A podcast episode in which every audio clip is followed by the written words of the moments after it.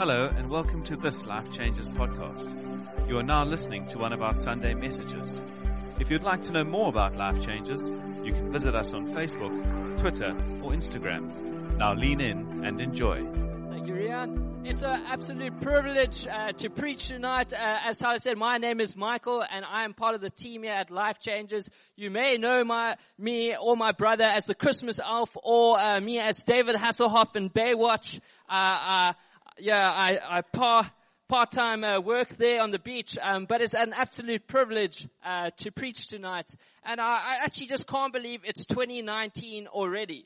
It just feels like the other day where uh, we were t- trying to tie up loose ends at the end of the year for the work for work. We were trying to get everything done. We were trying to get all those budgets in. We were trying to tie up work. We were running around and then we were already tired at the end of the year. We were saying, oh, I just can't wait until it is Christmas. I can't wait until I eat that gammon or I eat that roast chicken so that I can fill my bones and that I can get to the new year. And then we try and do Christmas shopping and then we buy a couple of stuff for Secret Santa we really don't want to be a part of and we try and find the best thing that we can for the least amount of money. And before we know it, we arrive at Christmas.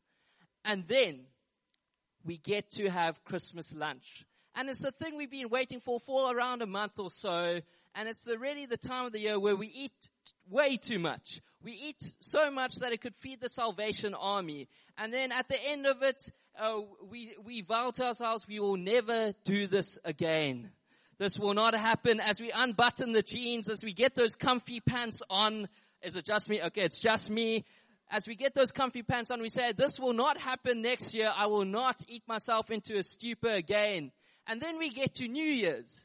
And uh, there's three types of people in New Year's, I believe. There's the people that like to party the New Year in in style. They go to a friend's house or they go to uh, an, a restaurant or somewhere and they want to stay up to the wee hours of the morning with their friends, laughing and having a good time and seeing the New Year's in.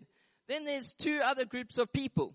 There's the other group where I fall in is that I um, am getting tired by 10 o'clock and my eyes are starting to close and all we want to do is go and get into bed with a good book or a movie or just actually sleep the new year in.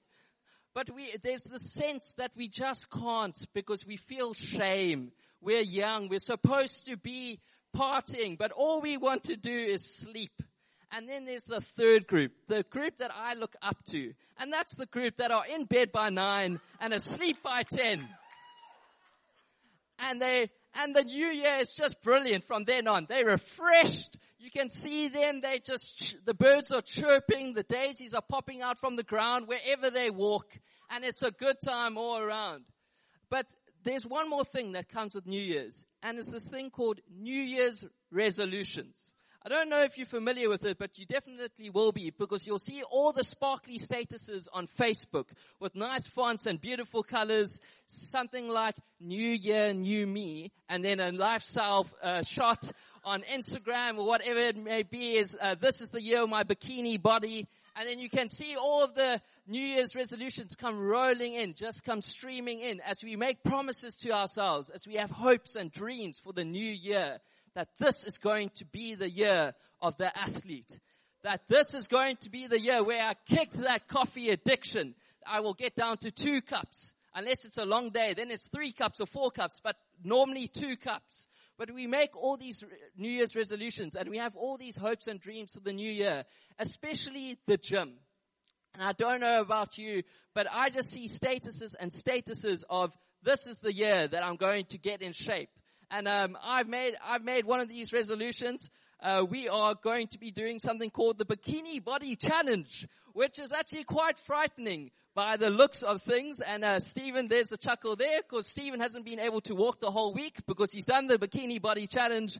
But uh, you see people like me going to the gym and we just look a bit bewildered. We look a bit frightened. We're not too sure which thing to lift or which thing to pull on. And you just see all these people and we don't really sweat. We just leak fear the whole time. Uh, but we, we trust that this will be the year where something changes in ourselves and we make all these New Year's resolutions. But um, part of the reason why we do this is because we're hoping for something. We're hoping that this is going to be the year that something changes, or we putting our trust in something that this is going to be the year that I sleep well, or this is going to be the year that my marriage is fixed. This is going to be the year that my depression will go away. We have all these hopes and dreams, and New Year's resolutions are good things, but the, what I found, and maybe it's just me, that they don't sustain you throughout the year. That I get around, I, it's, I start strong in January, but by like May, I am like tired, like the oxen that was dragging a pile of something the whole year, and then I just get tired and I'm like, those New Year's resolutions don't get me through. And I want to say tonight that while New Year's resolutions are good, there's something much better, and it's called hope. And um, the title of my preach tonight is Dare to Hope. And uh, the reason why I chose this is because, um, like Rian was saying, around 11 days ago, uh, dear friends of our church, Richard and Jackie Gavin, their daughter was involved in an accident. And um, it was a prognosis of near death, that she may be in a vegetative state, she may never have the language capability, she may not have a personality. But as that was happening, on my social media, I just saw streams and streams of people from around the country, from around the world, post the status hashtag keep hope alive. And you may have seen this come around and it just stirred something within my soul. It stirred something deep within me. And I just saw people start to pray. I saw people start to trust for something to change. I saw people start to trust that we serve a God of miracles and we believe in a God of miracles. And I just saw people gather and people pray in the hospital room. And then what happens? She wakes up. She starts to walk. She starts to speak. She recognizes her father. And when we keep hope, I saw that in that moment, it wasn't their friends' support that sustained them. While that was amazing, it wasn't uh, New Year's resolutions. It wasn't their ability or their own skills that sustained them as pastors. It was hope in a living God, hope in a living reality. And that is what I want to speak about tonight. Um, so I'm quickly going to pray for us and then we're going to dive into some scripture. Dear Lord, I just thank you for this amazing opportunity. I thank you that we just open our hearts to what you have to say, Lord. I just thank you that you are the God of miracles. That when we put our trust and hope in you, Lord, we can see miraculous things, Lord. But it will sustain us. It is a hope that is glorious. It is a hope that is greater than anything in this world. Pray this in your name. Amen. Can you say hello to someone? Can you say happy new year to someone on your left or your right? So as we read some scripture, I just want to take a moment. Think about what are you hoping for this year? What are your hopes? Just take a moment and think. Are you hoping for something small? Are you hoping for something big? Whatever it is, think about that in your mind. And I just want to read from Psalm 3. It will come up on the screen. If you have your Bibles, take your Bibles out or open the app on your phone.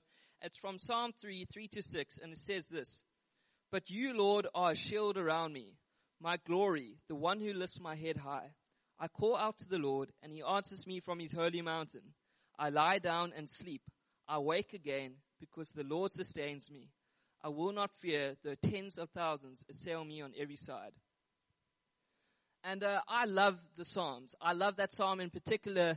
Um, but I, I didn't always love the Psalms. I actually really thought that they were a bit broody and a bit emotional uh, when growing up. I just thought that David was like emo Edward in his room, just very upset at the world, upset at God for what his situation was. That uh, even though he was in a distressing situation, he was just always complaining. He was always moaning. He was always crying out to God and always frustrated and I didn't understand and I didn't see beauty in it.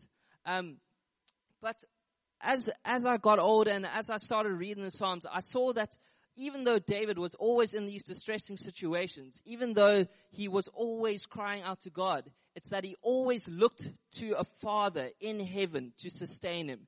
No matter who his enemies were, no matter which situ- situation he was facing, he always turned to the God of living hope. And it puts courage in my soul that a man who um, stood against tens and tens of thousands of men, of armies, who um, struggled with sin, struggled with sexual temptation, a man who did all these things, but God chose for a glorious purpose. That same man could look to God and still say, I choose you, Father. You are my living hope. And I just want to make a few simple points tonight. And the first point is hope is more than a feeling. And for those who know me, um, I'm a bit of a, a, bookworm and I'm a nerd for all intents and purposes. Uh, so I love uh, the origins of words and I love uh, diving into the literature of things. Uh, so I researched and I went into 13th century hope, uh, what philosophers deem hope to be. And I, I read and read a bit and basically started off with the ancient Greeks. And they believed that hope was um, the thing of cowards. That you had hope in something if you weren't in control of your situation whatsoever. You were actually a stupid person if you had hope in something because you couldn't control your situation. Fast forward a few hundred years and we get to the 13th century and we get this amazing theologian called Thomas Aquinas. And he believes that hope is a part of our will. It's a part of our will to respond to God. We put our hope in things and we put our hope in people. And now in the modern day, there's a standard definition of hope. It is a belief based on a desire to see a circumstance, to see an outcome. So basically, I believe that I will have a beach body by the end of the year so that I do not look like a pale drowned rat on the beach. That is my hope. So it is based on a desire that I do not look like a pale drowned rat on the beach. And that is what the standard definition of hope is. But I want to, I want to say tonight that I think that gets it slightly wrong. I think that just misses the mark slightly. That while hope may be a belief and a desire for a circumstance, it's that that leaves a lot up to chance. That leaves a lot up to what may or may not happen in the world. And I want to say the big thing tonight is my first point is hope is more than a feeling. Hope is a person.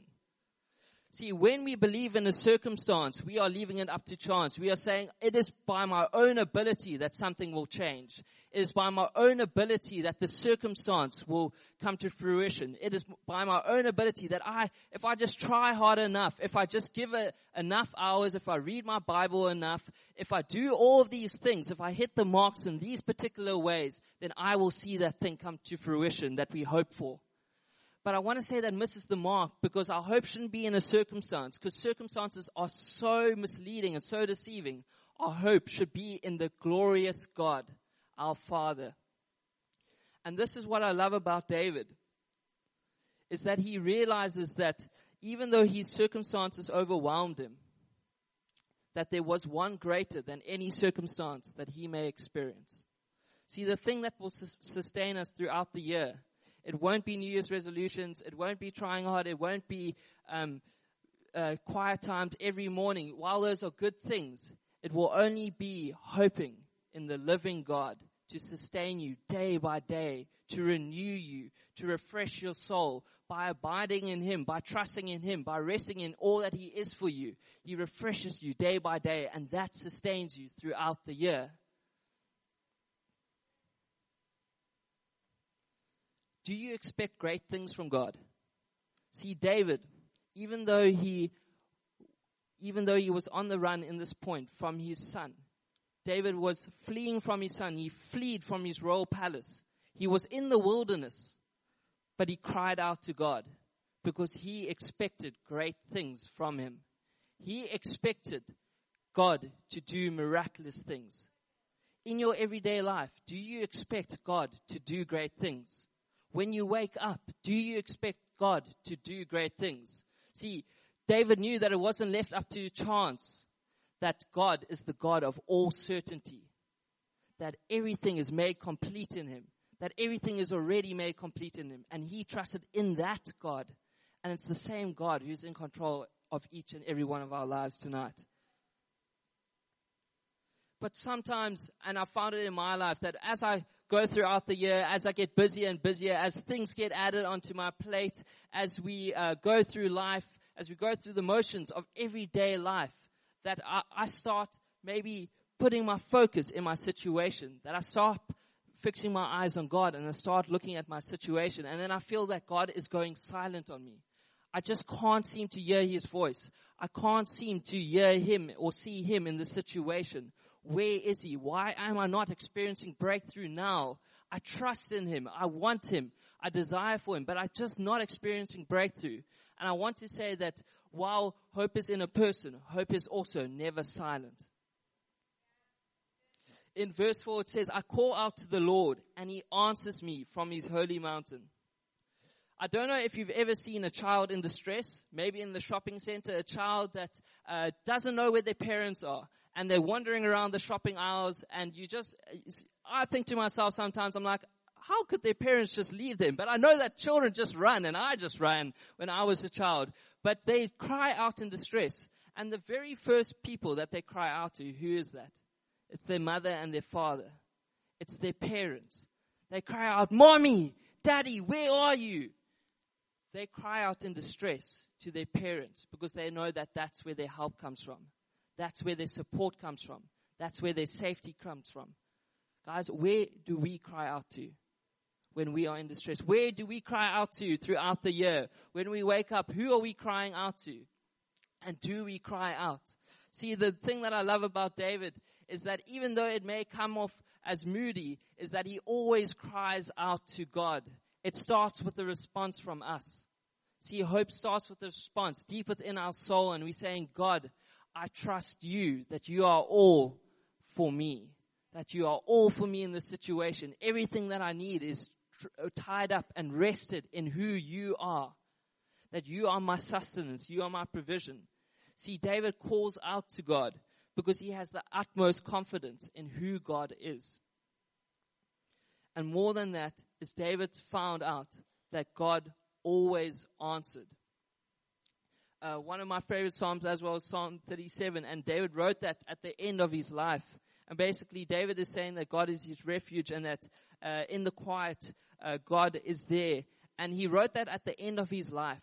And throughout all the Psalms, God, uh, David knew that God would come through for him that he had the utmost confidence. He's looking back at his life and he's saying, God, you were with me in the beginning. God, you are with me now. And God, you will always be with me. That there's no moment that I cannot hope in you. There's no moment that I cannot trust in you. And he rests in that place. And in that place, he finds freedom. In that place, fear is broken. In that place, there is no despair because he hopes in a God that is everything for him. Do we do that? if I look at my life, I'm going to be honest, I, I, I suck at this sometimes. That uh, I look at my situation, I get anxiety, I get fear in my life. I think I actually just can't accomplish this. I don't have the skills to do this whatsoever. I am the wrong person for the job. Or there would be someone better. Or this relationship just isn't going how I expected. It would be better if things just ended that is when we look at our situation and we're putting more power in the situation and less power in the one who's in control of the situation. See, hope is a person and hope is never silent, but hope is also always sustaining. Um, we had the pleasure of going on a, a mountain hike at the end of last year and uh, I don't know if you know this about me, but if you look at this body, this isn't really uh, a body that likes to go up massive hills and mountains. Um, God gifted me with the legs of a newborn ostrich. So um, when it was suggested that we go up Table Mountain, and I didn't have a lot of time to prepare. I'm going to be honest. Um, I was a I was a bit terrified, but I but I said to myself, no, let's get out of your comfort zone. This is the year of big things. This is the year of stretching. So let's go up this mountain. And uh, a couple of us from the church, uh, part of the staff, and some of the elders, and also elders from uh, church in Bryanston, uh, decided um, on a sunny afternoon at around four o'clock to climb Table Mountain. Now, I hadn't really eaten lunch that day, and um, but but but I was really optimistic. I was extremely optimistic. I believed that I would get there with ease. And it may be denial, um, but nevertheless, I believe that. And we started off really strong. We uh, put 20 kilograms of meat in Gabe's backpack, so he carried most of the weight. So that was fine. Um, but we still carried backpacks, and we had around 8 to 10 kilos in it. Um, And I started really strong and I was actually really chuffed with myself. I was like, look at you, you little mountain goat. You are doing this. You are doing this in style. Look at you just climbing that mountain. Everyone's behind you. You are doing so well in this moment. And I was just chuffed. And we kept on going and it got slightly hotter, and, but I was fine. I, I had water and then we got to the halfway mark and I was still good to go. I was like, this is great. I don't know why I'd never hiked. I don't know why people complain. This is great. And then we got to around the two third mark and then I started to feel slightly less great. As we climbed, I just started to feel these ostrich-like legs start to give in and start to wobble slightly every chug of water just wasn't doing it for me anymore. Uh, because I hadn't eaten lunch, I started to get tired and I started to get hungry and I was chewing biltong, which is the stupidest thing to eat on a mountain and suffering from near dehydration. Don't take biltong. Stupid thing. But anyway, it was delicious. But as we climbed up, I got to the two third mark and I was climbing and I just felt that actually I can't make this anymore. That I will not get up to the top. I got to three quarters of the way and that's when it gets really bad is that you actually have to kind of climb hands and knees and you have to, and steep. And I was like, Lord, if this is my lot in life, I'm going to die here and I'm okay with it. Just make it end quickly or let them come in the morning. I don't mind. Jesus died for my shame. I've experienced no shame in this moment. If that is my lot, just make it happen quickly. Um, but I just heard a voice from behind me, and it was the voice of Rian, and he said, "No, you will finish this. You will get to the top." And he said, "Once you get to the top, you're going to experience something magical." And I really didn't believe him. I'm going to be honest. But he took he took my backpack off. Uh, uh, still no shame. He took my backpack from me. He carried two backpacks up, and then we started the la- trek up the last quarter. And I will be honest, I nearly died, but it's fine, is that I took step by step. But whenever I wanted to give up, I just felt a prod in my back and saying, keep on going. And then I walked a bit further. And then I wanted to give up again. And I just felt another prod in my back saying, keep on going. And once I started to stop focusing on my circumstance, stop focusing that I can't do it, and that Rian was right there beside me, and every step of the way he said, Keep on going. You can do it. Keep on going. There's something waiting on the other side. Keep on going. That is when we got to the top of the mountain. And I can t- promise you that it was one of the most beautiful experiences because it was completely quiet. It was like it was completely transported out of the city. It was still, it was peaceful. And we all just looked around the expanse. And in that moment, I just thank God for His creation. I just thank God for His provision. But if I had said, and looked at my circumstance, if I had looked at my own ability, there is no way I was going to climb that mountain. There is no way that I was going to get over that hurdle. But when we look to the one who is our provision, when we look to a source of provision and a source of sustenance that will sustain us throughout that journey, that is when we can climb mountains in our lives. And that is when we have the courage and the hope to go throughout the year with joy and delight in a good, good father. See, in verses 5 to 6, David says this I lie down and sleep. I wake again because the Lord sustains me. I will not fear, though tens of thousands assail me on every side. See, there's a calmness and a quietness to David in this moment. At that moment, he was on the run from his son, and his son wanted to kill him. And it would have seemed that David was the uh, least safe person in existence at that moment.